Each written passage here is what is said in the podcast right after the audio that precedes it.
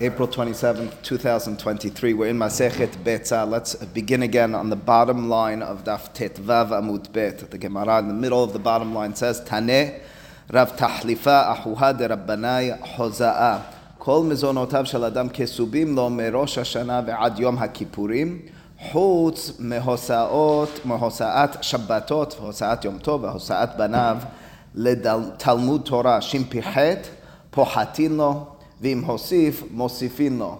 We discussed and uh, began uh, developing this concept yesterday. The statement is that all the mizonot, all the uh, sustenance, all the financial necessities of a person are determined during the time period from Rosh Hashanah until Yom Kippur. That part we focus less on, except for three primary and fundamental zones of life, and those are the amount that a person spends for Shabbat, the amount a person spends for Yom Tov, of course, a reference to the food and drink and anything that's going to be used for Simchat Yom Tov, for Onik Shabbat. And lastly, Hotzaat Banav, the Talmud Torah, the amount that a person pays in order to educate their children for Torah. Shimpihet, in any of those three situations, if a person uh, diminishes, doesn't uh, spend a lot, well, what will happen in turn is pohatin lo, the reservoir from which you'll have that money will be smaller as well. It'll be based on uh, the amount that you're exerting. Vim hosif, alternatively, if you're having festive big meals and you're educating your children in a way that's expansive, mosifin lo, there'll be some um, heavenly assistance in terms of you being able to have more even though it would seem at first glance uh, impossible. What was the uh, verses or the Pesukim, so to speak, from which these were derived? Well, earlier in the Gemara, the Gemara was talking about this pasuk of Hedvat Adonai Hi Ma'uzdechem. If you recall, the pasuk in Sefer Nehemiah was the statement from which we derived that Kivyachol HaKadosh Baruch Hu turns to us and says, Banai, my children, levu alai, uh, take out loans uh, on me. Vani ani I'll pay it up afterwards. It was in the context of Rosh Hashanah. It was at the time of Ezra, talking, talking to the people, shilchu manot, send food, le'in nachono, to the people who don't have. And the statement in turn was, ki hedvat Adonai ma'uzechem, interpreted as the happiness, the rejoicing for God of Hashem, hi ma'uzechem, that should give you strength. As a result, we understand that's the hosaot, that's uh, taking out of your pocket, spending for Shabbat, for Yom Tov. Don't believe for a moment that that'll work in the natural sense, that based on how much you have, you should in turn spend, although we want to be very responsible in life. Uh, instead, understand, Hedvat Adonai, if you're involved in re- rejoicing, happiness, Simchat Yom Tov, Onik Shabbat. What about the uh, Talmud Torah? Where'd that come from? So Tosafot, as we mentioned yesterday, at the top left-hand corner, explained that Torah as well is, in, is described and understood as Yesharim Mesamehelev. Torah has a way of being Mesameach Talev. It, it gladdens our heart, it, uh, it, it, enlightens our mind, and as a result, when the Pasuk talks about Hedvat Adonai Hi Ma'uzechem, you're spending for happiness with God, for God, it's not only Hosa'ah for Yom Tov, for Shabbat, it's as well for Talmud Torah Lebanav. Is he, is he talking about, is it, is it um, that if you spend money on Shabbat for the meals and spend money for tuition, you'll have more money to spend for the next meals for Shabbat? Or is it saying he's going to change your pattern stuff for the rest of the week as well? Well, I, I, I, can't tell you for certain. What I can tell you is it won't make a dent in the bank, is the suggestion. Mm-hmm. Uh, so, how that's going to be filled in, I'm not 100% certain, but the idea is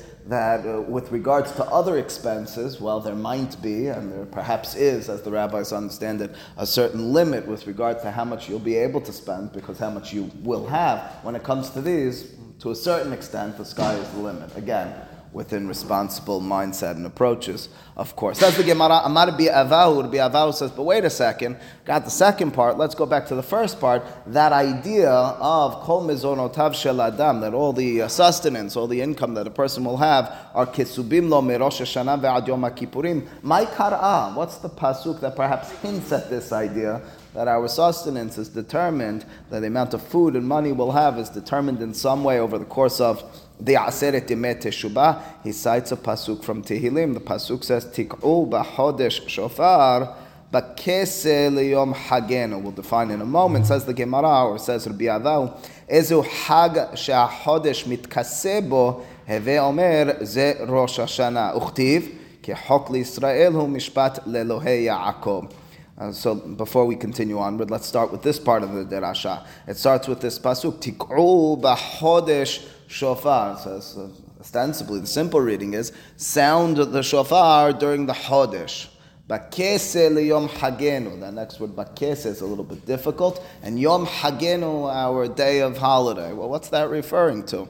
Uh, so immediately people will and should exclaim, it must be talking about Rosh Hashanah. All right, it's a nice suggestion, but do you have any reference to that in the pasuk? So his interpretation in turn is, we'll start with Rashi, Ezu hag she'achodesh mitkasebo, what's the holiday on which the moon, he translates, Rashi does, the word chodesh as the moon, mitkasebo is concealed. Whereas the 15th of Nisan, when we celebrate Pesach, whereas the 15th of Tishrei, when we celebrate Sukkot, whereas even the 6th and 7th of, Shav, of, uh, of Sivan, uh, all, on all of those days there is a moon which is either fully visible at any time, or alternatively partially visible when you're dealing with the early stages of Sivan. But ultimately speaking, there's a moon that is easily visible at all times. When you're on the first day of a month, the moon, for all intents and purposes, aside for specific times and places, is concealed. As a result, when the pasuk says "bakese liyom hagen," we're reading the word "kese" milashon kisui. It's covered, it's concealed. So read the pasuk through again. Tik'u b'chodesh shofar. Sound the shofar. When should you do so? "Bakese liyom hagenu. When the moon of this holiday is covered. I would say in turn it's Rosh Hashanah. All right, that's first and foremost. What does that have to do with sustenance and money? Uktiv, and then the Pasuk says right afterwards, Ki Mishpat Lelohei Yaakov. Now, those words, simply interpreted, Hok and Mishpat are references to laws. And we might understand in turn there's judgment during this time period. Who said it specifically or particularly about sustenance, about mizonot, about finances and income? Uh, he, he doesn't define that for us. He just accepts that, Rabbi Aval. Says the Gemara, and again, we'll return to the earlier stages in a moment. My mashma hok lishna de mizonehu. He seems to be interpreting that word hok as referring to mizoneh, mizonot, your sustenance. My mashma, where do you see in the pasuk or in the pesukim of the Torah that the word hok might in some way be implying mizonem. My mashma, where do you hear dehai? Hai means this. This word, quote unquote, hok is lishna. Lashon means a word or a language. De mizonehu. Who said that it's a reference to sustenance? You told me that the pasuk is referring to Rosh Hashanah. Understood, accepted, kind of. We'll deal with it in Tosafot. But the next stage of the pasuk, Yehokli Israel, which is really where you're coming from, who said that's referring to finances, to mizonot? Dichtiv, he quotes one of two pasukim, or the Gemara quotes one of two. Dichtiv ve'achelu et hukam asher natan lahem paro. Uh, this pasuk is in the context of Yosef. Yosef, at a certain point, the Egyptians are so much in need of bread that they're willing to give everything up to the extent that they sell all of their property. They ultimately speaking sell themselves as slaves to Paro. We're talking about the Egyptians at the end of Sefer Bereshit. Except for the Pasuk says, Admata Kohanim. In Egypt, there was the priestly land, and the priestly land was independent. They didn't sell their land for food, they didn't sell themselves for food. Why not? Wasn't there a famine to the extent that everybody needed food? The pasuk says, "Because achilu et lahem paro." the, the Kohanim, the priests, the elite in Egypt, they got hukam. They got a daily or weekly allowance in terms of food. That was on the government, which means to say, since they had the allotted rations of food, the Kohanim, they never needed to sell their land and themselves to Paro. That's what the Pesukim described to us. What's the reference? What's the word with which we reference that they had food? Ve'achilu et hukam. The word hok in turn is a reference to mizonot you see that the word hok, which really in its, in its literal sense is something that is carved in, lahakok means to carve in, but it's an established rations and it refers to bread. Then we read the pasuk through. Tiku b'chodesh shofar b'kesel liyom hagenu, reference to Rosh Hashanah. Next pasuk, ki hok Yisrael who? Pause. What's that talking about? Hok means food. Who said so? Well, the pasuk in the Torah at the end of Sefer Bereshit tells us so that the hukam of the Kohanim was a reference to their food rations. Mar Zutra Amar, Mar Zutra says, I like it, but I have better.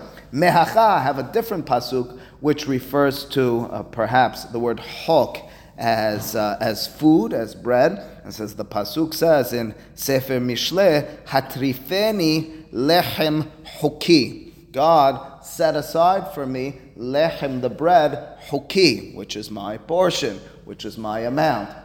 It's kivyachol Shlomo HaMelech, turning to God and saying, I don't need an excess in food, I don't need plentitudes of food, just give me lechem huki, just give me what is necessary for me. You see the word huki in the context of lechem, of bread. What's the necessity of that second pasuk, first and foremost? Once you had a pasuk in the Torah, which is ve'achilu et hukam, and it's a reference to bread, why is he bringing a pasuk from Mishle? We'd rather a pasuk in the Torah, would we not?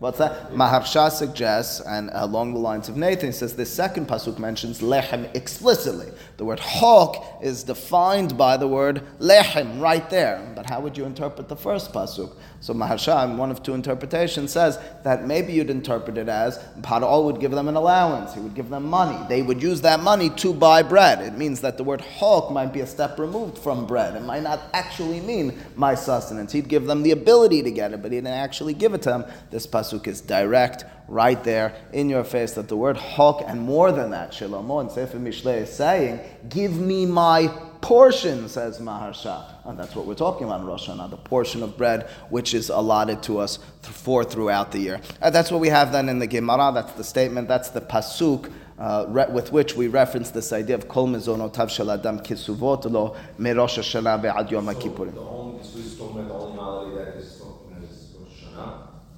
Yes. All the other Yomim Tovim, there's no don't spend money. No, no, this is on the first part of the derasha. Kol mizonotav shel adam lo. How the establishment of how much you'll make, that's on Rosh Hashanah. That's what this is being brought for, right? Now, the beginning of the derasha, just briefly and uh, parenthetically, was again tikuba chodesh shofar bakese liyom hagenu. As I told you, Rashi explains bakese liyom hagenu is a hag she'achodesh mitkasebo. Rashi, about ten lines from the top, says shehalevana mitkasabo. Rashi interprets that word chodesh mitkasabo mitkasebo, which the Gemara said as that the moon is covered, is concealed on this holiday. It's a, it's a pretty clear interpretation. The truth is, we determine months on the Hebrew, on the Jewish calendar based on the moon. So it's not so crazy that the pasuk would interchange the word levana with chodesh. But if you look at the left hand side at Tosafot, five lines from the top, ezo hagsha chodesh mitkasebo says Tosafot piresh Rashi. Shehalevana enaniret. Right, that's a, a clear presentation of Rashi. V'kashe Says Tosafot v'kashe leperusho. According to this, ze dehava lemema shehalevana mitkasa. Says Tosafot, the wording is a little bit imprecise. Why does the Gemara get poetic? Why does the Pasuk get poetic? And then the Gemara poetically interpreted. Why doesn't the Gemara say, Ezu hag shehalivana mitkasabo? And the Pasuk says, B'chodesh uh, tiku b'chodesh shofar, so say tiku b'levana shofar b'kesli, or something along those lines. It says Tosafot instead, um, uh, Piresh Rabbeinu Hananel, or Piresh Rabbeinu Tam, excuse me, Peresh Rabbeinu Tam, says Tosafot, and so that's the grandson of Rashi, Sherosh Chodesh Mizdamen Bo. The interpretation instead of tos, of Rabbeinu Tam is that the, the pasuk when it says Bahodesh Yom Hagenu, it's not a reference to the covered moon. It's rather which holiday falls out on Rosh Chodesh. Well, of course that's Rosh Hashanah, but wait a second. But we said something about it being concealed. Kilomar sheragil lavobo. Rosh Hashanah will fall out on the first day of the month, which is Rosh Chodesh. So tiku Chodesh shofar bakese. The kese, well, what's being concealed? The kese lashon zeman says Tosafot, and the word kese is a reference to time. So the pasuk then reads, eh, and the Gemara ezu hag she'achodesh mitkasebo. Mitkase is a reference to it. The time period is that of Chodesh. That's the interpreter. Kemo liyom hakese yavo beto. They cite a pasuk uh, along those lines. So that's the second interpretation to how to read this derasha in the Gemara. Uh, what does it mean by tikuba hodesh shofar bakese liyom hagen? According to Rashi, at the time that the moon is concealed. According to Tosafot, at the time that it is Rosh Chodesh. Uh, lastly, says Tosafot, verabenu mishulam piresh shemitkase shelo haya sa'ir shel Rosh Chodesh karev bo.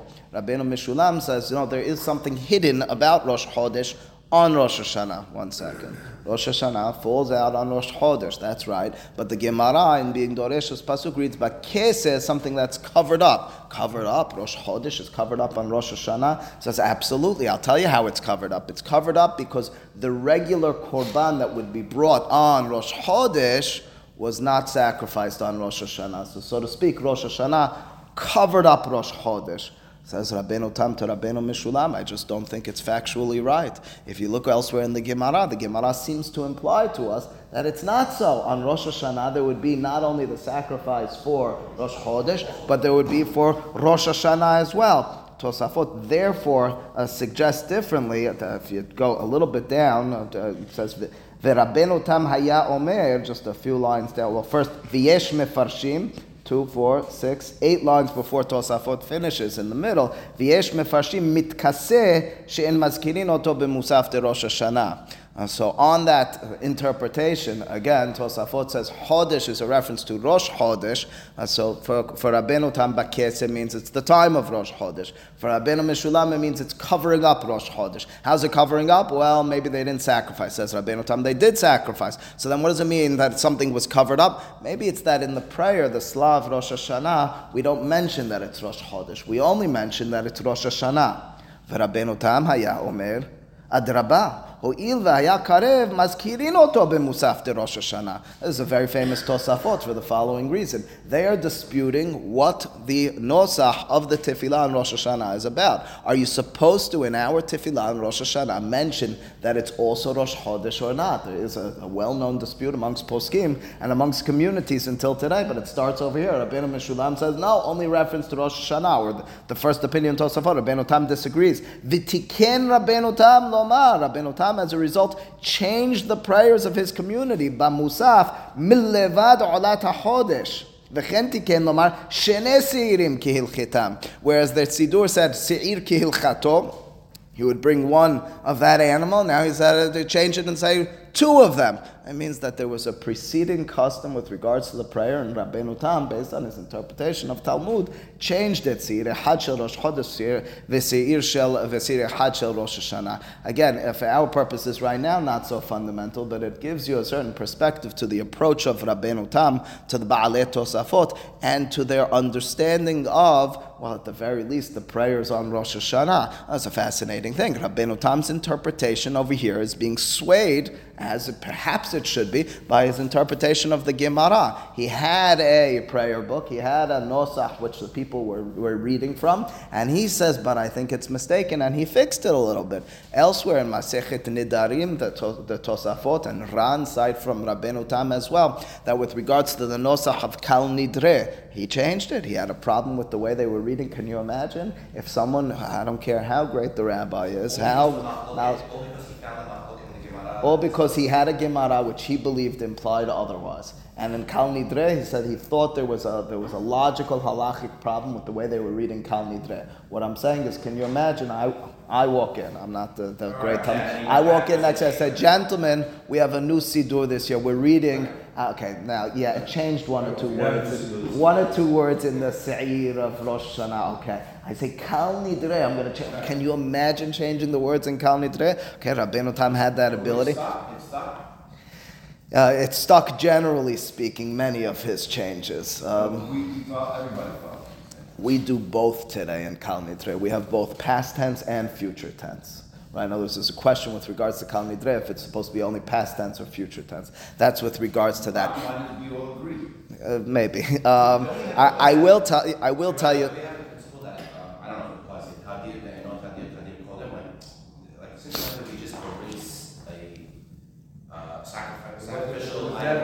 It's a que- it's a question of whether the Torah commanded it or not. So it's not. So saying being that Rosh Hashanah is now maybe. Uh, Torah maybe commanded Rosh Hashanah That was Rabbeinu's Mishra.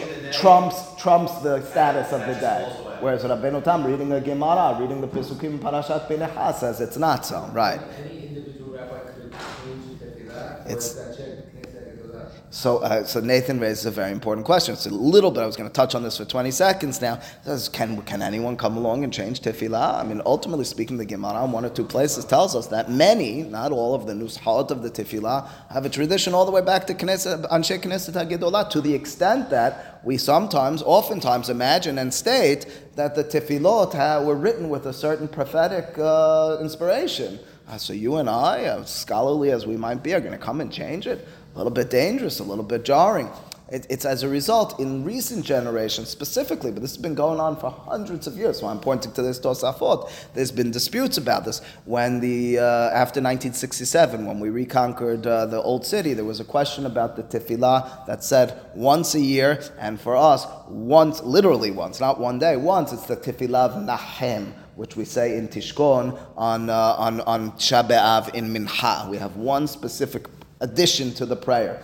In it, it says that the city of Jerusalem lays desolate and it's shameful and so on and so forth. Is that appropriate for us to say today? It's not desolate, it's not shameful, and so forth. And so there were several who made the claim. Bihaim David Halevi was the chief rabbi of Tel Aviv Yafo for many years. He wrote in his book Aseh Lecharav. He says today we should just add one word: Shehayeta. God give consolation to the city, which was instead of that is shameful, desolate, and so forth. That was. Chacham Ovadia Yosef and the Shelot Tishbot Yechaveh Da'at says, wait a second. What are you talking about? It, you're changing a word. Do you know about our tefillah, and Shekinah Gedolah, Ruach HaKodesh, and so on and so forth? It, it remains a dispute until today. The proper nosach on that. Rabbi Meir Mazuz, he should live and be well, who's the Rosh Yeshiva, Yeshivat Kisse Rahamim. He has Sidurim. Many people use his Tikkun. Less people use his Sidurim. Ish Masliach he made not one, not two, dozens of changes to the tefillah based on his research, based on his logic, based on his understandings.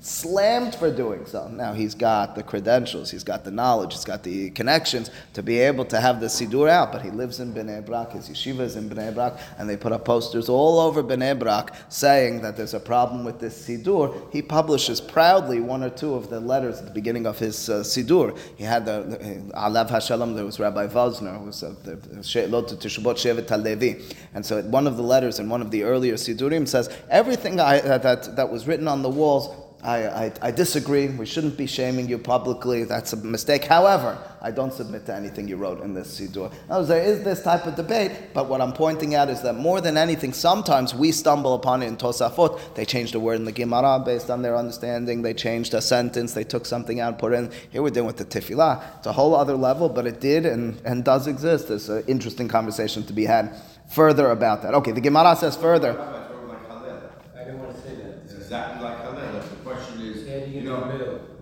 No, I'm just saying that the, the Tefillah, some people don't, don't want to say Hallel, but no, the criteria the rabbi set forth in the Gemara. It's a little bit, I, I understand what you're saying. Uh, with regard. If, if a miracle happens in Israel, right? Yeah, so with regards to Hallel, it's a little bit different. I'll explain. To, that's right. That's right. That's right. That's right.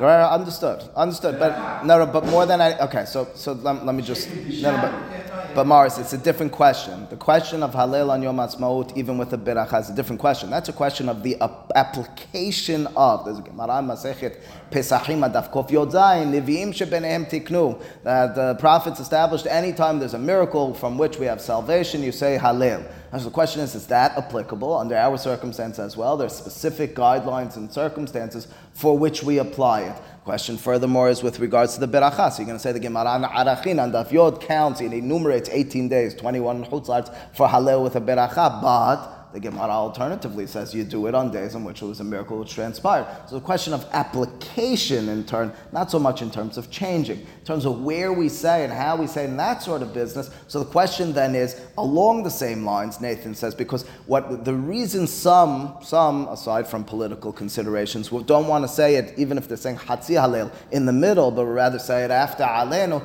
is because they say the Mikubalim, the Jewish mystics have along these lines, everything in the prayer is particular and specific in its place, can't be displaced. Chacham Vadia Yosef, however, alternatively, in Yabia Chelik Het, he writes, he says, but wait a second, Halel on Rosh Chodesh, the Gemara and Ta'anit and Daf Kaf Het says it's a minhag. If it's a minhag, it was a custom, it means we didn't have that all the way back, and we said it in the middle of the tefillah. So there's plenty of grounds for it. But what I'm saying is you're mixing up uh, issues. Here we're talking about I have an established prayer and I'm changing in it. There you're talking about the addition or the application of it. All right, anyway, says the Gemara onward. Tanya, says the Gemara, we have a beraita here. Amru alav al Shammai Hazakin, a very famous Gemara. It was said about Shammai Hazakin.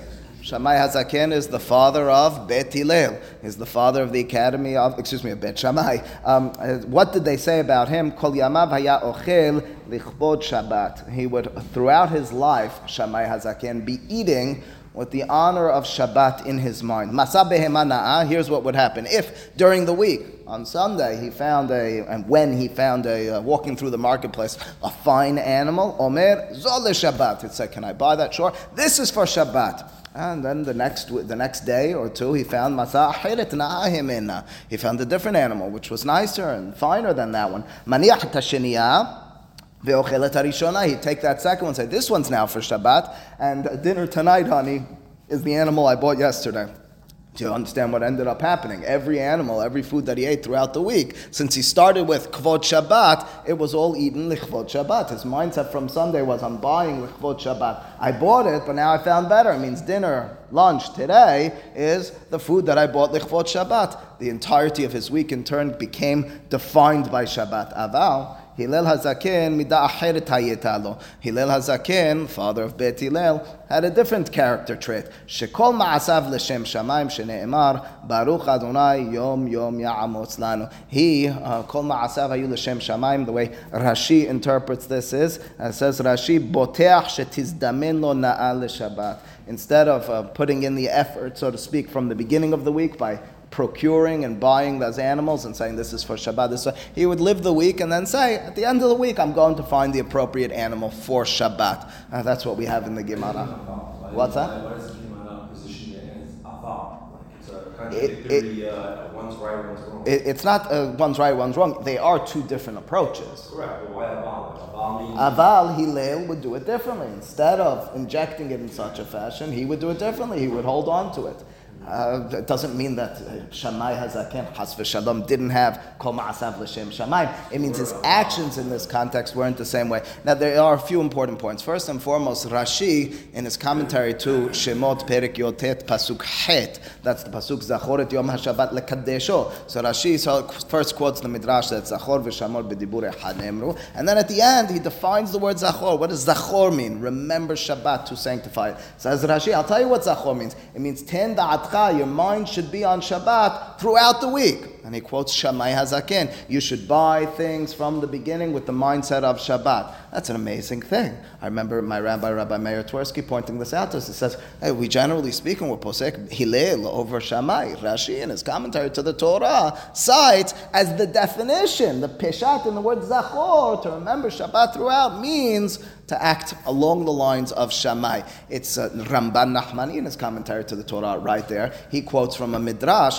that we do this, even if we're not buying our food in such a fashion. Every day when we say Shir Shil Yom, Ramban says it's the way Jews speak in general. Unfortunately, I don't think we do this any longer. I don't say today's Hamishi b'Shabbat. That's the way they used to, says the midrash. At the very least, we do it with the Shir Shil Yom. We call each day Hamishi b'Shabbat or b'Shabbat Kodesh. We're referring to each day of the week by referencing it in conjunction, in vision of Shabbat, which comes afterwards it means that to a certain extent, Shammai Hazaken's approach is one which transforms the whole, the profane, into something that's Kodesh. Six days you do work, it has to be connected to the Kodesh of Shabbat because the Kedusha, the sanctity of Shabbat, is defined in part by the way that it transformed your entire week. Your week, which appeared to be whole, has a new nature. It's now defined not just as profane, but as sanctified because of the mindset, because of the approach, the approach throughout. It's a general, uh, it's a general perspective which is at, uh, at play over here between Shammai and Zakin, which follows their opinions and their students' opinions to a certain extent throughout Talmud. We just saw it on Daf Tetvav Amud Bet. Joey Levy wanted me to say this then. I'm going to say it now. Uh, we saw mahlok between Eliezer and Hoshua on Daf Tet Vav Amud about the proper approach on Yom Tov. Is it Hetzio Lachem v'Hetzio Hashem? Is it Kulo Lachem, Kulo Hashem? In other words, the question was in Pesukim, but in approach. Should I, said Rabbi Eliezer. Rabbi Eliezer was a student of uh, Bet Shammai. Uh, as a matter of fact, he's known very often as, as uh, Shamuti. Uh, that, that's what he was known as. And the reason he was, says Tosafot Masechet Nida, because he was an adherent to the Bet Midrash of Shammai, of Bet Shammai. His approach was, with regards to Yom Tov, you could be fasting on Yom Tov. Well, yeah, I could be fasting on Yom Tov. Simcha. Uh, how do I Says, says Shammai, uh, says, says Rabbi Eliezer, a transformation. There's no hall, there's no your side. It's all Kodesh, it's all to HaKadosh. The whole week is Shabbat, and as a result, even all of Yom Tov, there's no room for you. Everything is transformed. Whereas Rabbi Yoshua said, no, wait a second, I have a Bet Hillel approach. Let's split this up. Let's understand this is not all God. God is playing a role in your life. But don't imagine that you don't, you're not an entity in this. Understand this. In their approach to Talmud, to halacha as well. That's the Gemara Jesse was talking about a few days ago. Rabbi Eliezer, Rabbi Eliezer disputes the Hachamim in Masechet Bava Mitzian Daf Nuntet. His approach is, I'll prove my opinion on a famous case called Tanur shel Achnai. I'll prove my opinion by a heavenly voice declaring that halakha is like me. Rabbi Eliezer, the adherent of Shammai. Uh, the rabbis dis- disagree with him. and say, what are you talking about? Lo Shammai The Torah is determined by us, of course, with God's stamp of approval, but it's not determined its interpretation by Him, by the heavens. You understand what's taking place over there. For Shammai, for Bet Shammai, for the Bili Ezer, everything is defined by, well, there is no hol. It's all a mirage. It's all a facade. This is all Kodesh. Your entire week is Shabbat. Uh, you thought that was hol. You got, uh, you got led into the, uh, the, the, the, the, the mistake of humanity of thinking that there's a separation. It's all the same. It's all this matrix of reality is, is really all Kodesh. Whereas Hillel says, no, it's not so. I have to put in my own endeavors. I, my, my vision of Torah, in turn, is altogether different. There's a basic hashkafa divide between these two opinions. Much more to be said about that, but that's al hamazlik. Says the Gemara onward, Tanya nami hachi. We have a beraita which directly accords with that which we said, this split in approach between Shammai and Zaken in different words, but the same point. Bet Shammai Omrim, instead of Shammai Hazaken, his adherents, his students, Bet Shammai, Mehad Shabbecha, Shabbecha. Uh, so his, his statement is, what happened? So his statement is, you should go from the first of the week to, says Rashi, me'ehad b'shabbat, mehad Shabbayich from the first of the week, Shelecha, Rashi is interpreting, Ten libecha, your heart and mind should be, Leshabbetaich, Leshabbat haba'a. Your week should be not only bookended, but defined by Shabbat. It's a Shabbat week. Ubet Hillel omrim, Baruch Adonai Yom Yom. Alternatively, Bet Hillel says, no, it's not so. I have a week and I have Shabbat.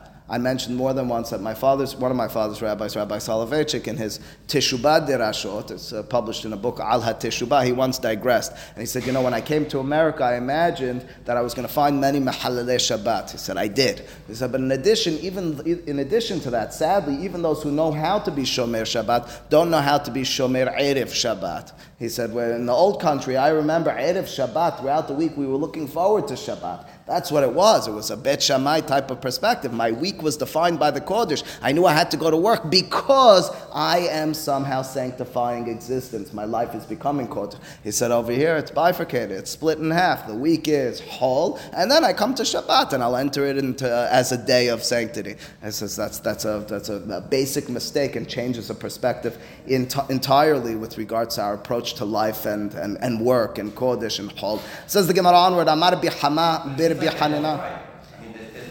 Mishnah Berurah, uh, in one place, uh, suggests that this is not a mahloket, it's rather two approaches. There is a, a, a there's a book called Mikra Ha'eda, Unfortunately, I did not look at it uh, this morning. Mikra Ha'eda, written by Rabbi Greenstein, talks about this from the poskim. Is there one approach? Is there Psak Halacha on this matter? It's a perspective which each person, Lefi Midat HaNefesh will strive to strike the right balance. Yeah.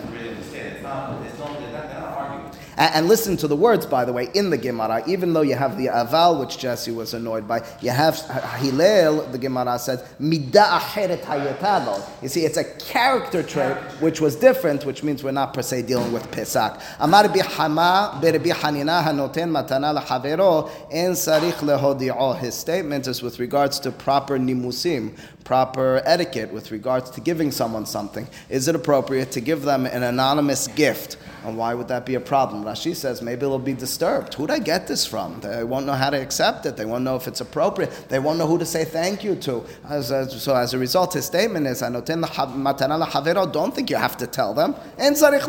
You can give it to them anonymously. Shene'emar. He cites a proof for this. Umoshe lo yada ki karan or panav. The statement in the Torah is that Moshe, who was given, who was bestowed a gift from Borei Olam after Matan Torah, his face was beaming, karan or panav, his skin was radiating. Lo yada, he didn't know. You see, Hakadosh Baruch Hu didn't tell him about it. Interestingly, then his statement is: we too, when we give someone to some, something to someone, we don't need to notify them in advance. The Gemara. It, it might be with regards to tzedakah, says Nathan, the highest form of tzedakah. Over here, it might be a bit different. It might be dealing with matana, which is in excess. But the Gemara will debate when this is appropriate and, uh, and alternatively when it's inappropriate in the ensuing lines. Baruch Adonai le'olam. Amen. Amen.